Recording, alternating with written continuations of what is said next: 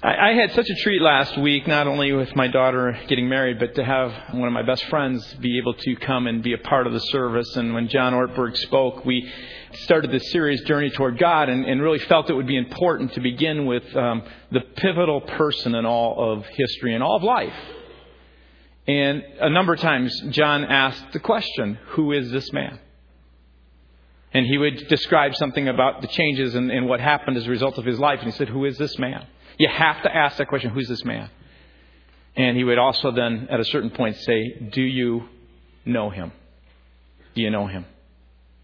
Let's pray. Father, I would ask that as we take these moments to reflect on what it means to truly know you, that you would open our hearts. And for every person here, I pray that as we stop, we would just allow for us and each person to really be um, in these moments quiet and our hearts soft and and really willing to allow you to speak.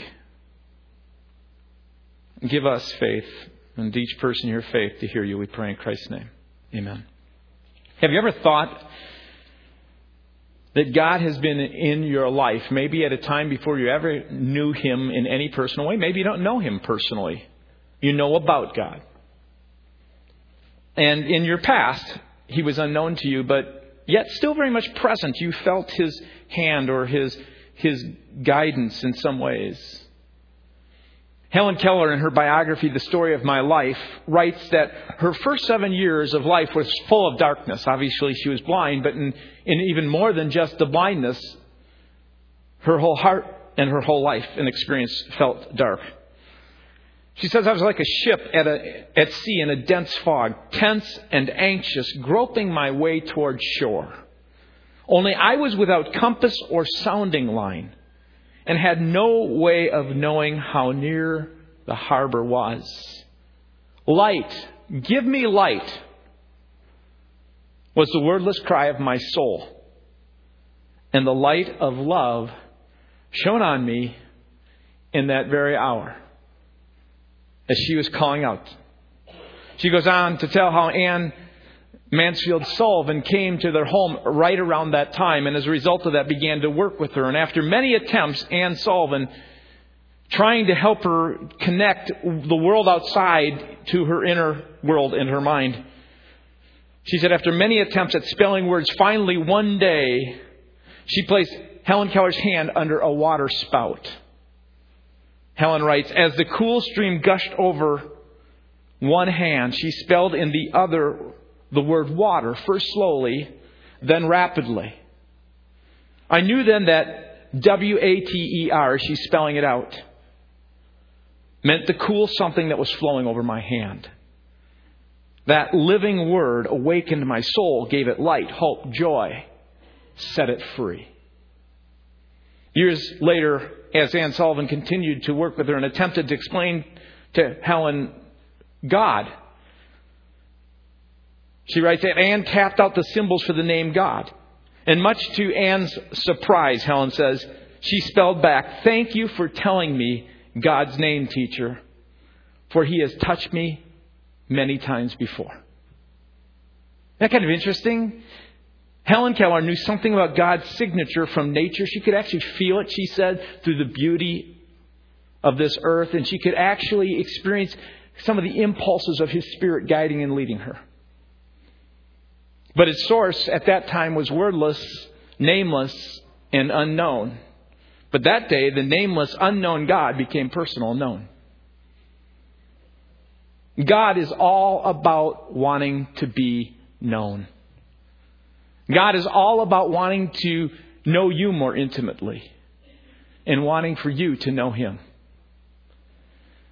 Paul goes to a city called Athens where he speaks about this God who had no name, who to them was yet unknown. He enters this city, a city of great significance. In fact, one historian actually writes this was one of the greatest cities of all ages. This is where the first real democracy arose. The city state, which was called the polis, was run by people who elected officials who governed themselves. It's where we get the word metropolitan or polity, politics, or, or even think about Minneapolis. Polis was the concept of an urban center with political system that was self-governing. In Greece was a culture not only great in that sense as the rise of the city state and democracy, but it was a, a great culture of literature and philosophy from Socrates to Plato to Aristotle. You see also magnificent architecture and art and athletics from the Parthenon to sculptural depictions of the human body to the Olympics. All these things which came from this great city and from this, this country, Greece years ago. Paul arrived in Athens. He was waiting at that time for Silas and Timothy to show up. He had left them because he was forced to leave, and they were going to follow behind. And so Luke, at one point in Acts chapter 17, as both a historian and a gospel writer, he writes Acts as a complement, in a sense, to the gospel of Luke. He says in verse 16 of chapter 17, while Paul was waiting for them in Athens, he was greatly distressed to see that the city was full of idols.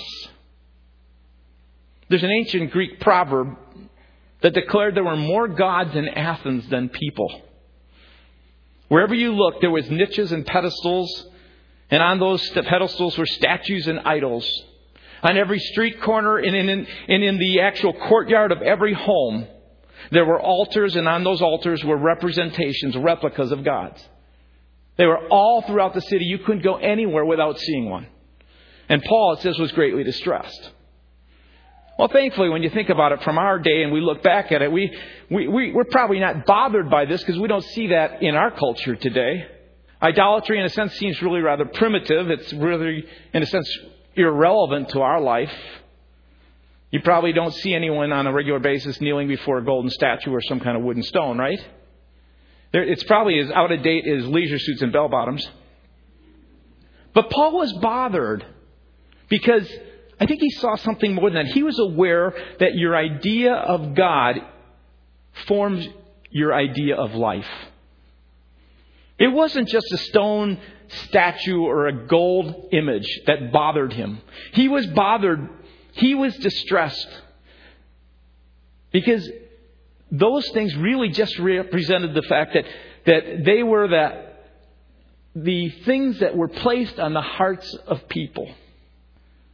Whatever you think it is, in a sense, that gives you life, wherever you think that you're going to get security, where you think that you will find peace, where you think in some way that you have something that will create power, whether it's your money, retirement accounts that give you a sense of security, whether it's a relationship in your marriage or with your children, your family, your job, whatever it is, those, in a sense, are modern day idols.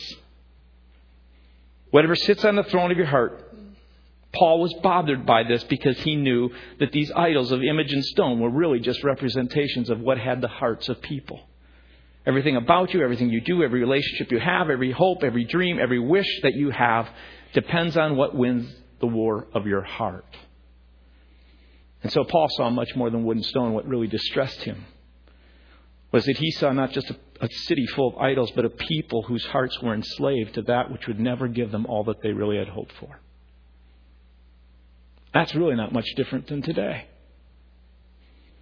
So while waiting, Paul began to reason with the people of Athens and he went to the synagogue and he'd go to the marketplace and he would he'd go toe to toe with some of the brightest thinkers of their day. We're told in verse 18 of chapter 17 that, that there were a group of Epicurean and Stoic philosophers who began to dispute him. And the reason those two are brought up is because they were the two main thoughts of life in Greece at that time. Those were the Athenian philosophies. And Epicureans is something that we know. The motto was basically this if it feels good, do it. They were materialists, they sought after pleasure. The goal was to enjoy life, avoid pain, buy as many things and experiences as you can in this life. Remind you of anything? We have commercials all the time.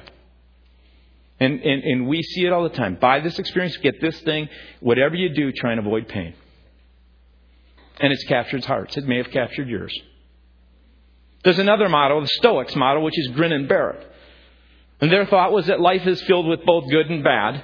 You just enjoy the good because you know you will experience bad. All of life is about going through it, being strong so that you can endure it. You just have to get through it. It reminds me of Minnesota Norwegians and Germans.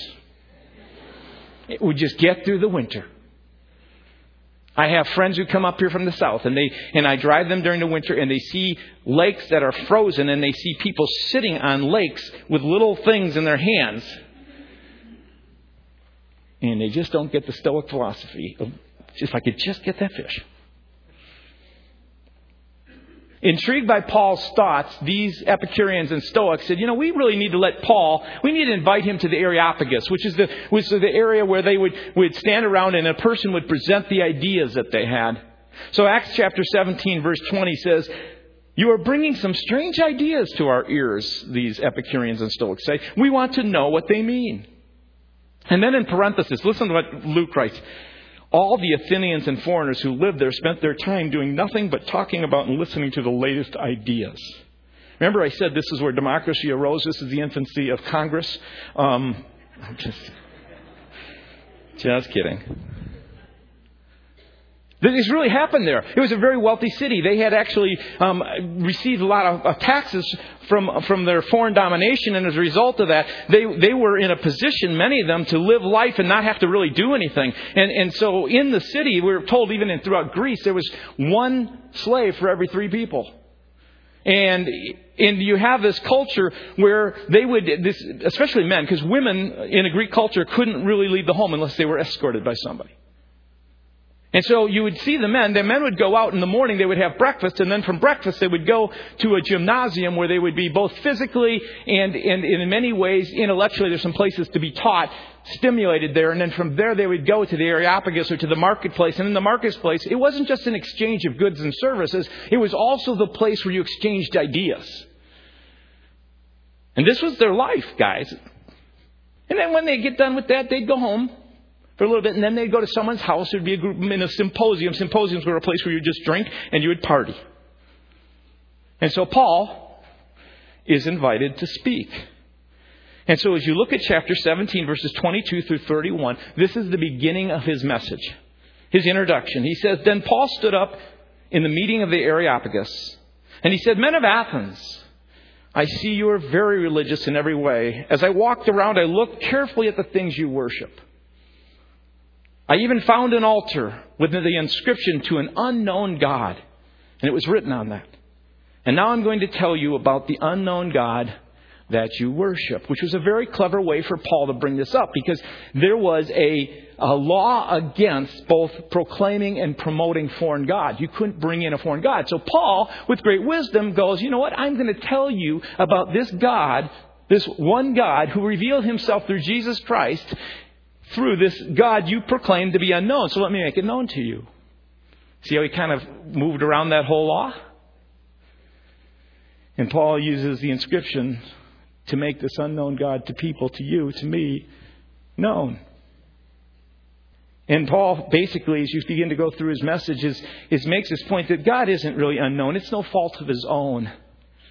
This God has been seeking to make himself known. He wants you to see Him, all people to know Him. So he begins the message by pointing to the greatness of God. He wants them to understand. Basically, it's what theologians call general revelation. In a very general way, all people can know this God because God reveals himself through his creation.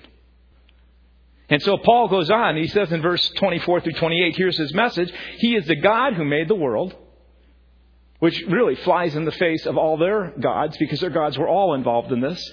He has also made everything in it. He is the Lord of heaven and earth. He doesn't live in temples built by hands. He's not served by human hands. He doesn't need anything. He himself gives life and breath to all people. He also gives them everything else they have. And from one man, he made all the people of the world. Now they live all over the earth. He decided exactly when they should live and he decided exactly where they should live. God did this so that the people would seek him, and then perhaps they would reach out for him and then find him. And they would find him even though he is not far from any of us. In him we live and move and exist. That's in quotes because that's one of the quotes from his poets. And as some of your own poets have also said, we are his children, his offspring. Simply, he's saying the unknown God that is in this statue that I'm making known is the creator and sustainer of all life. He is the God who made the world. He is the one himself that gives life and breath to all people. Every time you breathe, you are testifying to the fact of this God. Everything that you see, everything that you hear in nature points to it. I was listening to a TED talk while I was working out, and uh, as I was listening to it, it was to, by a, a physicist and economist named James B. Glattfelder. And the talk was called Who Controls the World? And I thought that would be an interesting talk, so I'm listening to it. He's talking about complexity and the interconnectedness of the systems and, and how the sum is greater than the parts when you bring it all together, and how complexity theory can reveal a lot about how our economy works. You're thrilled so far? Well, after he's making some comments, he, he, at one point he says, We spend billions of dollars trying to understand the origins and workings of the universe, but hardly anything on the workings of economies, which I disagree with, but anyway. And he goes on to describe physics. Physics is taking a chunk of reality that you want to understand, and what you do is you take this chunk of reality and you, you re- relate it to mathematical equations so that you can understand reality through these mathematical equations. And I thought, well, that's an interesting thought because I took physics a long time ago. But that's, and then offhandedly, he makes this comment. He says, We're really lucky that this works. Because no one really knows why the thoughts in our heads should relate to the fundamental workings of the universe. And at that point, the camera pans out over the whole audience, some of the brightest people in the world at these TED Talks, and they're all going, like, this is the most profound thing that's been said. And I'm thinking to myself, I mean, truly, if I if I took this and I said, you know what? No one made this, you'd look at me and go, really? I mean, is it really possible that we just are kind of lucky that we're matching our thoughts with reality? What Paul is simply saying is there's a creator and a sustainer of life, and all people can know this, and it requires, in some ways, more faith to believe that this isn't the case. G, W.G. Pollock tells a story about Sir Isaac Newton, which I thought was kind of an interesting story. You could show this from many different angles. But at one point, Newton had made this miniature replica of the solar system, and it took some engineering skill, and he didn't himself do it. He gave it to someone to do. And it was really intricate. And in the center was the sun and the planets revolving around it. And one of his scientific friends entered his study one day, and he saw that, and he exclaimed, he said, My, what an exquisite thing this is. Who made it? And Newton said, Nobody. Because he knew that his friend was an atheist. What do you think? I'm a fool, says his friend. I, tell me who made this. This is a work of a genius. And then uh, Newton put his book down, stood up, put his hand on his friend's shoulder, and he says, Friend, this thing is but a puny imitation of the much grander system whose laws you and I know, and I'm not able to convince you that a mere toy in comparison is without a designer and a maker. How, my friend, could you believe the great original from which this little design is taken has come into being without a designer or a maker? And then he capped it off by saying, Please help me understand what sort of reasoning do you reach such incongruous conclusions? Because, as Paul said, this unknown God is known all around us by just looking at the creation from a general standpoint. You don't need a special revelation to know this. And he goes on to point out not only that this God is great and he is a creator and sustainer of life, but he begins to talk about his goodness. Verse 24 and 25, he says he doesn't live in temples built by hands. He's not served by human hands. He doesn't need anything. He himself gives life and breath to all people, which really ran in the face of all the Greek gods because the Greek gods were very, very needy people and they were very, very, very malicious kind of gods. He says he gives himself life and breath to all people. He also gives them everything else they have. He provides. The fact that the most lavish buildings in the Greek culture were religious sanctuary testifies to how religious they were. Thousands of gods and people. In fact, one of the um, historians had said that there was an inscription that, that said the only time a, a Greek is happy is when he's dead. And the reason for that, even though they were seeking to avoid pain or they were seeking to be happy or they're seeking to endure it, is because they were so afraid of their gods. And these gods were interesting because, as he says here, they didn't live in temples built by human hands. You see, they would build these, these parthenons, these massive sanctuaries in different places in all their different cities because in those places, gods actually lived. You didn't go there like this to go worship God. You didn't sit in the, you know, kind of and sing songs to this God. This was where the God actually lived. They built these buildings for them. And not only that, they would, on certain times of year, they would bring all kinds of food and all kinds of other things to make sure they could please this God. But if you were kind of giving too much to one God and you were experiencing too much good, you were afraid that if you had too much good in your life, you had to make sure the opposing God wouldn't become jealous and you would have to give enough food over there. It was this, it was a life where you were constantly afraid of this God or gods. And so he says, he gives you breath. He provides for you. And I'm sure at this point their mouths are kind of open because this kind of God who both creates and sustains life flies in the face of the multiplicity of their gods. And beyond this, this idea that this God is good, who actually loves and cares and is concerned and is compassionate towards them, is nothing they've heard of before. Robert Garland, who of Colgate University, he, he holds the Wooster Chair of Classics, writes this The Greek gods were jealous, vengeful, unpredictable, selfish, and immoral. They were constantly at war with one another. Their interests frequently collided, and they were only marginally concerned with the welfare of mankind. And given all the squabbling that these that characterized these gods' lives, it's not surprising that the Greeks, he says, never came up with an idea of a God whose love of humanity was unqualified. The Greeks worshipped their gods not out of love and thankfulness, but out of complete fear. And Paul's saying this God is great. This God is not unknown to you. You can see this God throughout your, your, your, just with your eyes open and your ears open and your life lived. And you can know this God. This God is good. The very stuff you eat, the things, the fact that this, the, the soil produces this food is the fact that this God is providing for you. And then he goes on. And he, he begins to, um, to, to basically call them to ask them, in a sense, do you have this kind of God in your life? Do you know this God? Is this the kind of God you live with? I've noticed in my own life and in the life of other people that we know a lot about God and we, we talk about how loving and kind and gracious He is, but I think a lot of times we're still ruled in our hearts by a lot of fear. And I've noticed this over a number of years, and as a result of this, over the last number of years, I've been praying and saying, God, you know, one of the things that you've been teaching me, one of the things I see very clearly in your word is that you speak to people to their heart, and you love them so much that you want them to walk always like Jesus did out of the deep sense of being loved by you, knowing that you're good and that you'll provide. And as a result of that, um, just a couple of years ago with some people, and we, we began a ministry called Gateway Prayer Ministry, and, and the elders of the church had have um, blessed it, and, and we've established this. And over this past year, about 80 people have gone through it. And the reason this was established is because I noticed so often that people had truth in their head, but it wasn't in their heart. And how do you begin to move that from the head into the heart? And one of the ways you do that is through prayer. And one of the ways you do that is, is to help people hear God speak to their own heart. It's one thing for me to tell you something, but it's another thing for you to hear God say that same thing in your heart. And one of the desires was to begin to help replace the lies that people have in their head with the truth from the head down into the heart. And what surprised me is we've had about 80 people go through, and over this last year, five of them who have gone through I was expecting this just to help believers move into a place where they experience the goodness of God and walk in the truth of God and begin to hear the voice of God. Five of the people that have gone through it for the first time made a commitment and opened their heart to Jesus Christ.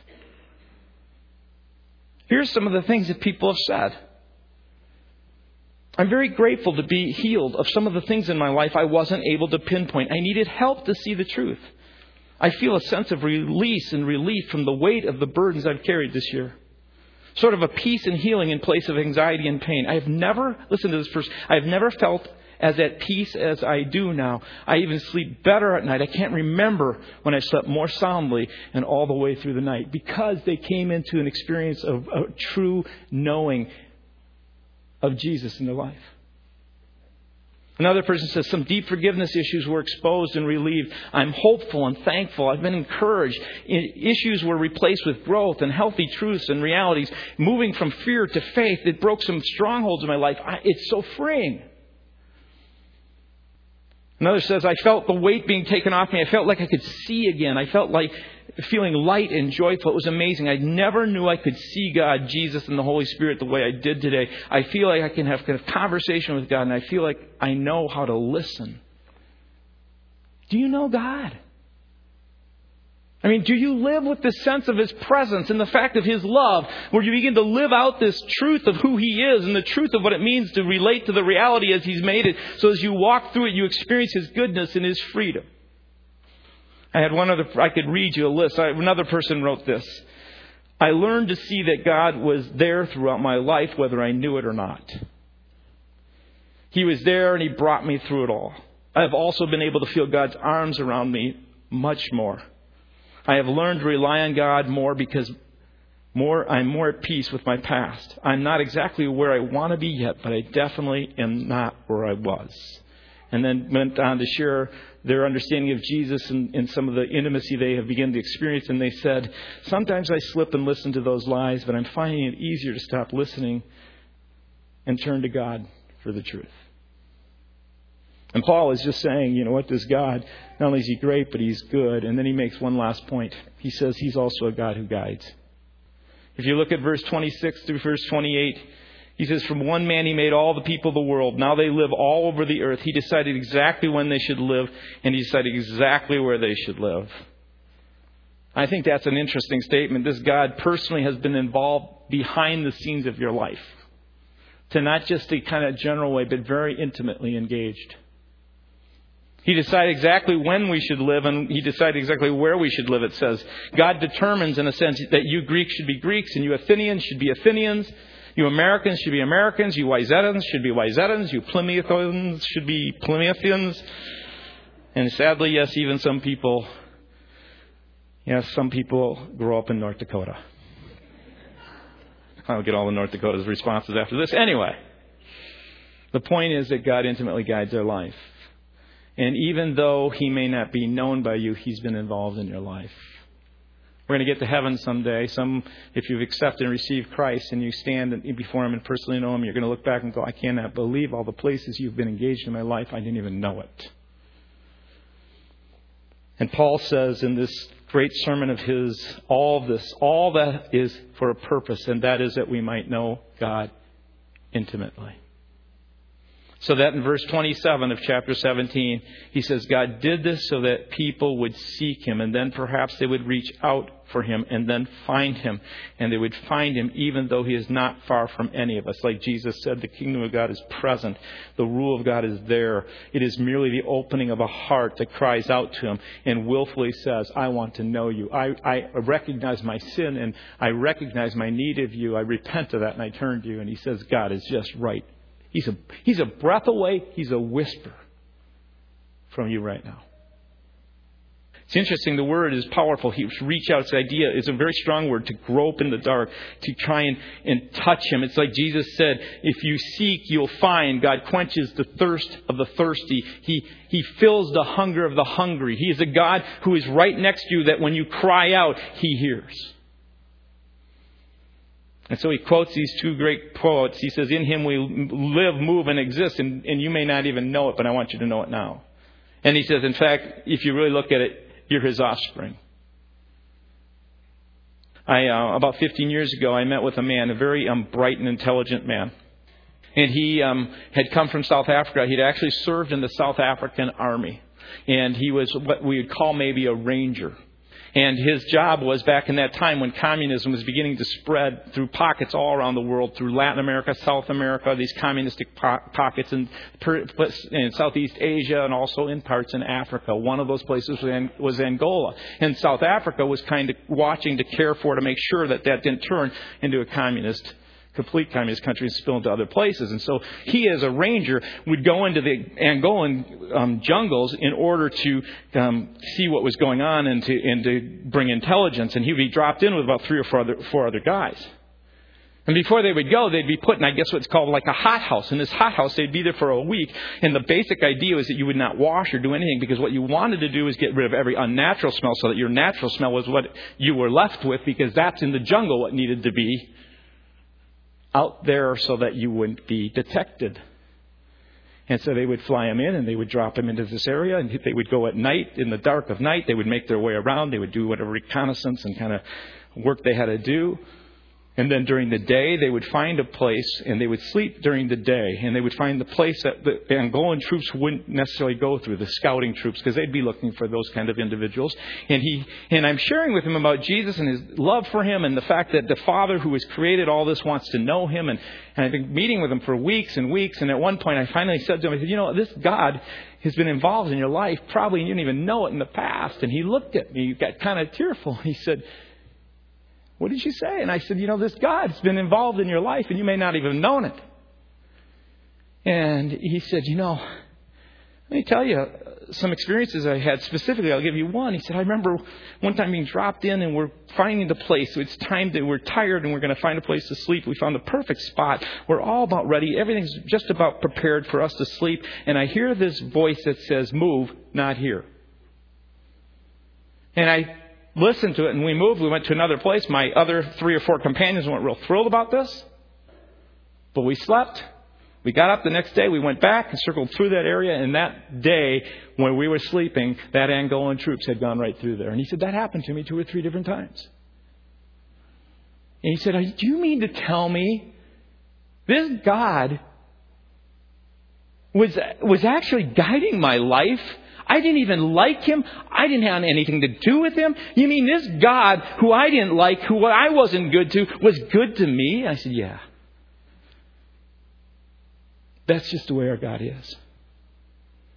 He guides us. He's touched your life. You may be here searching and seeking and saying, Who is this God? This God is the God that Paul talks about here. It's not just a God who calls you to reach out to Him through general revelation, but through a special revelation through His Son, Jesus Christ. It says that God Himself came and He seeked and He lived on this earth and He served us. So different than the gods that the Greeks had. He was a God who actually sacrificed for us. He so loved us that He saved us at a cross. And He says He wants to know you. He wants to live with you. He wants you to experience all of Him.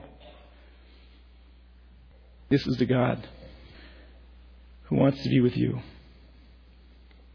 And I'm just going to conclude this verse 29 through 31 because they had different responses. Some sneered, some said, let's think about it later, and some actually believed. But in verse 29, this is the, kind of the key thing. Therefore, since we are God's offspring, since we're His children, we should not think that the divine being is like a gold or a silver or a stone, an image made by human design and skill, not made by us, not some kind of money or relationship we're trying to seek something to give us. He says, in the past, God would overlook such ignorance. But now he commands all people everywhere to repent. Isn't it interesting? This God says, I command you. This is not just a suggestion, it's not a hope, it's not a wish. I command you. Because of what you've heard right now, you're responsible. There is a God who you can not only see in general revelation that is great and who is good and who guides, but this God has himself personally made himself known to you. And today he says through Jesus Christ, he wants to live and be with you. He wants to forgive you. He wants to take away your sins. He wants you to walk in the fullness of life. I um, this past week, as you mentioned, my daughter had her wedding, and one of the people we were hoping could come was was of one of my nephews, her cousin, and he's at West Point and he was hoping to get off and it wasn't until a couple days before they said you can go. You can have uh, you can go on leave. And we're all excited about it. And all of a sudden just about when he's given his leave we find out that there's a command given that he has to actually have an inspection before he leaves. And the inspection might mean if you can't pass it that he can't go.